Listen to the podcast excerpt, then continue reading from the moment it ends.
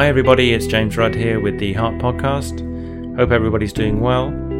Today, I've got a discussion with a cardiology trainee called Dr. Lynne Millar, who has published a really interesting piece of original research in heart, which is all about differentiation between athlete's heart and dilated cardiomyopathy in athletic individuals. Uh, we have quite a lengthy discussion about this, including the various different kinds of tests that can help people to differentiate these two groups. I hope you enjoy the discussion and please subscribe to the podcast and spread the word. Thanks very much. Maybe we can start, Lynne, by you telling us where you work and what you do. Yeah, thanks, James. Um, so, my name is Lynne Millar. I'm a cardiology registrar at Bart's Heart Centre in London and formerly a cardiac risk in the young research fellow at St George's University of London. And Lynne, tell us about the uh, motivation behind the research paper. So, what we know is that around 11% of elite athletes have athletic adaptation of their heart uh, with LV dilatation and a low or borderline LVEF, which overlaps with the phenotypical manifestation of dilated cardiomyopathy. Uh, and there's also been um, several high profile sudden cardiac arrests and over the uh, in athletes and over the last decade, there's been a significant focus on differentiating the athlete's heart from other cardiomyopathies, uh, particularly hypertrophic cardiomyopathy and arrhythmogenic right ventricular cardiomyopathy. And I think it's important um, to differentiate these two uh, entities because an erroneous diagnosis of a dilated cardiomyopathy in a healthy athlete can potentially lead to the loss of livelihood and can have significant psychological impacts. Whereas uh, labeling someone with athletic adaptation, when in fact they have um, a dilated cardiomyopathy, deprives them of the possible prognostic uh, medications and or uh, important familial cascade screening that they may undergo. Okay, so I hadn't actually appreciated that you say in the paper that 11% of healthy endurance athletes develop physiological left ventricular dilatation with low borderline ejection fraction. 11% seems a high number. Yeah, so that's a sort of the the landmark paper by Eric Abergel. I think was, mm. I believe that was published back in 2004, looking at Tour de France cyclists. Um, so yeah, so it's um, it is something that uh, perhaps is underappreciated that we uh, that we see this, and it's something that we are beginning to see much more commonly in um, cardiomyopathy clinics and actually even general cardiology clinics. Um, because I suppose historically we had um, athletes, an athlete was someone that people considered to uh, participate at national or international level. But nowadays we see a lot of people, um, recreational athletes, competing in sort of endurance or ultra endurance um, competitions. And so this is something that we're seeing probably even more commonly again. And how big a problem do you think dilated cardiomyopathy itself is in this uh, age group, this population? So, compared to the other uh, cardiomyopathies, it is rarer. Um, postmortem studies would suggest um, in the region of 1% to 2% in athletes. Um, but when you're thinking about world terms, that that can be a significant number. And given the clinical conundrum is something we're seeing more commonly in um, general cardiology clinics, I just think it's important that we that we get it right from the beginning. Absolutely. I think many of us, certainly myself, are familiar with trying to tease apart a patient with mm. uh, early hypertrophic cardiomyopathy and somebody with athletic heart syndrome. But this is a new one to me, so it's a really mm. timely piece of research. Um, what did you hypothesize, Lynne, in your study? So we felt that uh, sort of clinical, biochemical, and imaging investigations could differentiate from the athlete's heart uh, from dilated cardiomyopathy in individuals with low or borderline ejection fraction and LV uh, dilatation. Okay, so this was a prospective study, wasn't it? Yes, yeah. And um, how did you go about doing the study? What did you do? Yeah, so uh, this was an observational study um, taking place at St George's University of London. We recruited three uh, cohorts um, the first being asymptomatic individuals uh, with dilated cardiomyopathy who were active, um, and NYHA class one, um, a cohort of athletes with this phenotype of what we we refer to in the paper and, and sort of generally as the grey zone, uh, those with LV dilatation and a borderline EF, and then a third group of athletic controls um, with normal LV size and function. Um, and they were recruited from um, tertiary cardiomyopathy clinics, the dilated cardiomyopathy patients were, and the athletes from um, either the quaternary sports cardiology unit that we run at St George's Hospital in London or through the Cardiac Risk in the Young screening programme. Um, all three cohorts underwent extensive testing, including health questionnaire, NT proBNP, 12 lead ECG, baseline echocardiography, exercise echocardiography, and cardiopulmonary exercise testing. And then the athletes in the grey zone, or those with the physiological adaptation, and the dilated cardiomyopathy patients underwent cardiac MRI uh, and Holter monitoring. Okay, and the people with dilated cardiomyopathy, these were uh, proven dilated cardiomyopathy on things like echo and MRI, is that right? Yes, yes. Yeah, um, yeah indeed, yeah. Okay. And I see also that they had, uh, some of them had familial DCM proven in a first degree relative as well. Okay. Exactly, yeah. Mm-hmm. And you've outlined some of the study tests that you performed. I mean, this sounds like quite a big undertaking. Was this part of an MD or a, or PhD project that you did this this work? Yes, this was part of my MD that uh, yeah that I was successful uh, in viva this year. So um, yeah, so it was part of the uh, research with Professor Sanjay Sharma and uh, uh, Dr. Rajan Sharma at St George's. Okay, so three groups of uh, of subjects and lots of tests, including imaging, biochemical tests. Um, and then how did you analyze the data? Yeah, so the majority of the tests were sort of essentially simple statistics, really um, looking at, um, for example, in continuous variables, looking at um, student t tests, ANOVAs or the non parametric equivalents.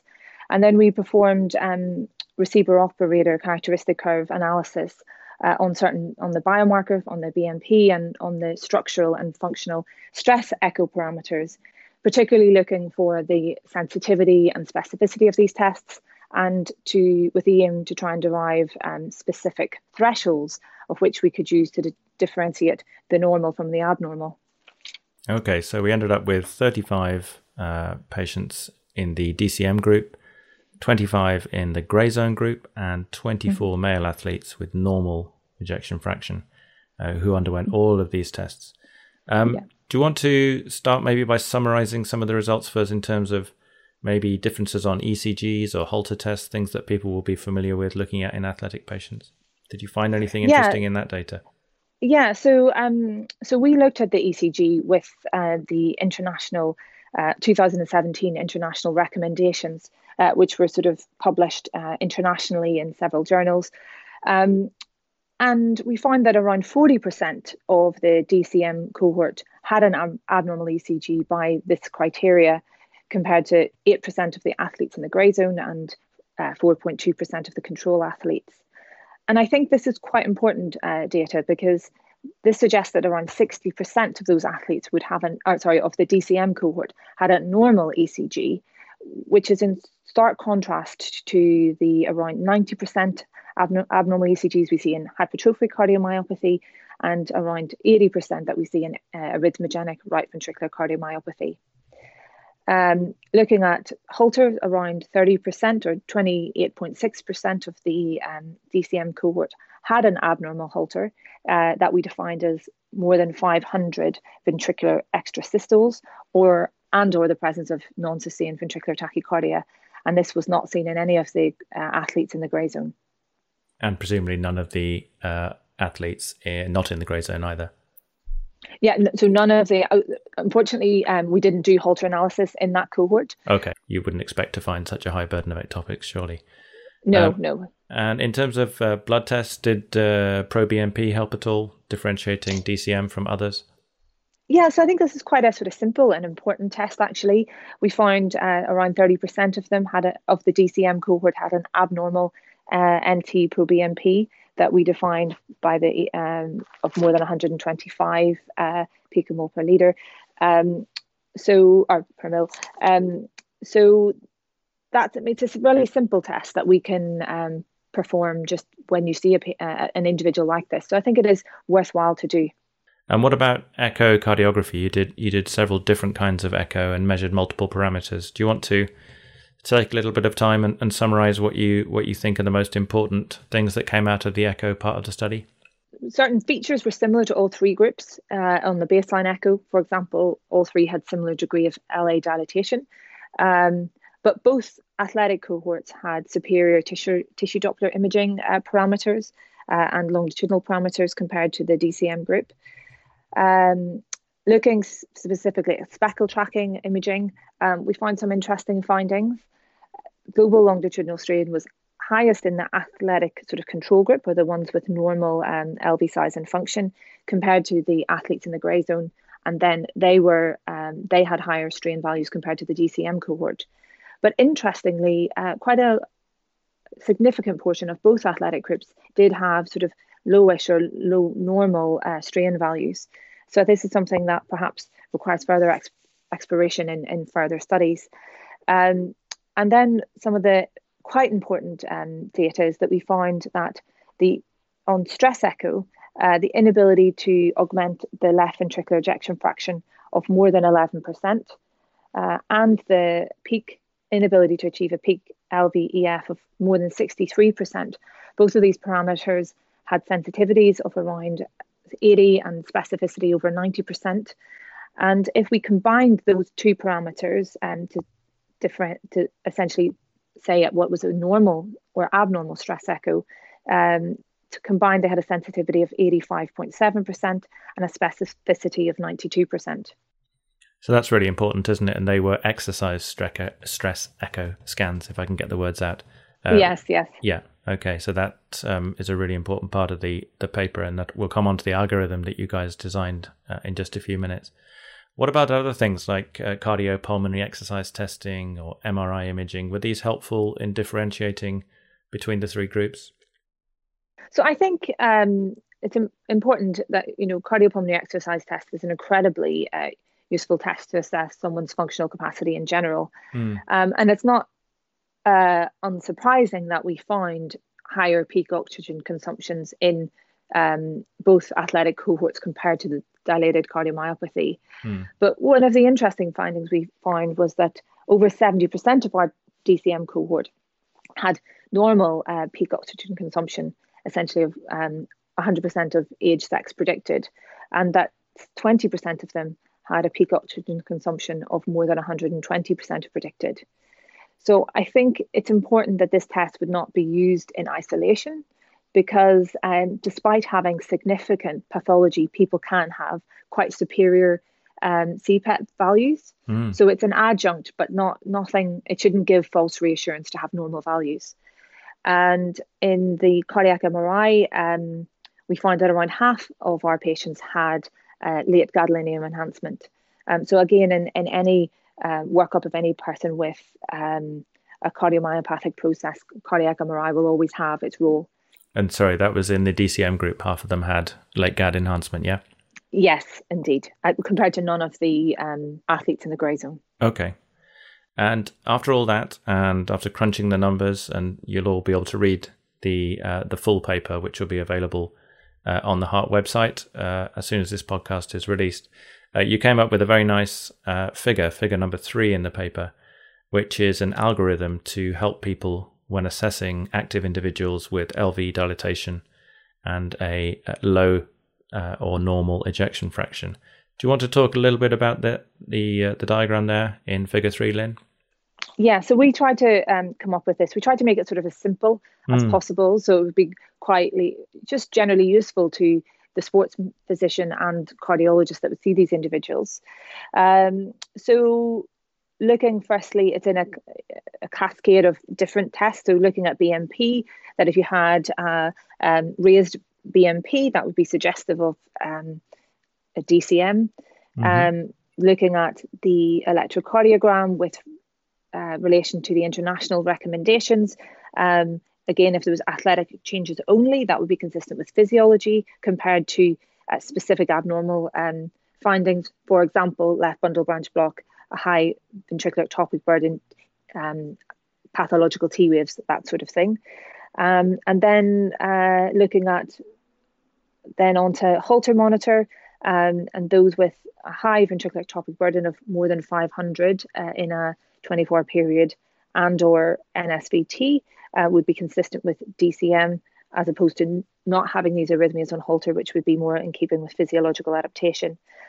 Then onto the exercise echocardiogram, the inability to augment the LVEF of more than 11%, uh, or the inability to achieve a peak LVEF of less than 63% would be more consistent with a DCM compared to the ability to achieve these in the physiological group.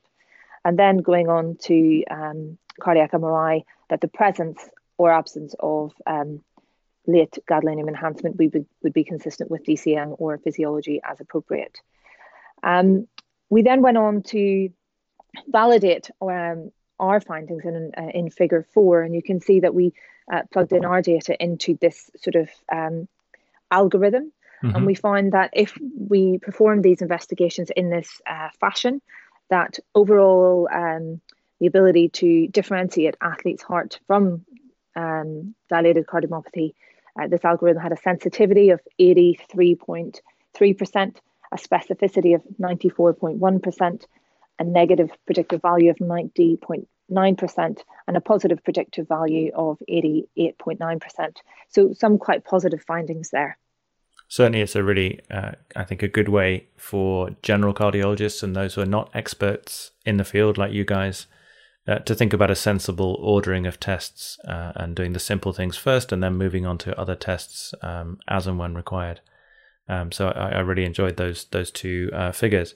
What about limitations, Lynne? Uh, you mentioned some limitations in the paper. Do you want to talk about those things that you maybe would like to do differently or plan for another study in the future? Mm.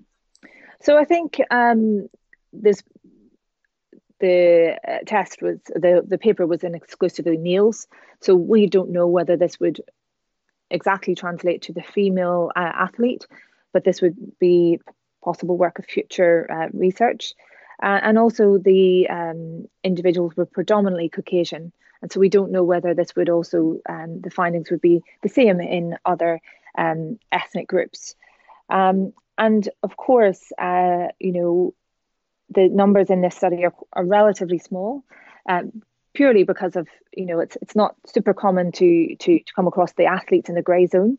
Um, so uh, this would require validation in, in, in larger studies, and we, this is something we would welcome um, going forward. And what are your conclusions then overall from this uh, from this lovely piece of work? So we feel that um, when trying to differentiate athletes' heart from dilated cardiomyopathy, the combination of uh, NT-proBNP, electrocardiography, Holter monitoring, baseline echocardiography, and cardiac MRI parameters can have modest, modest discriminating value.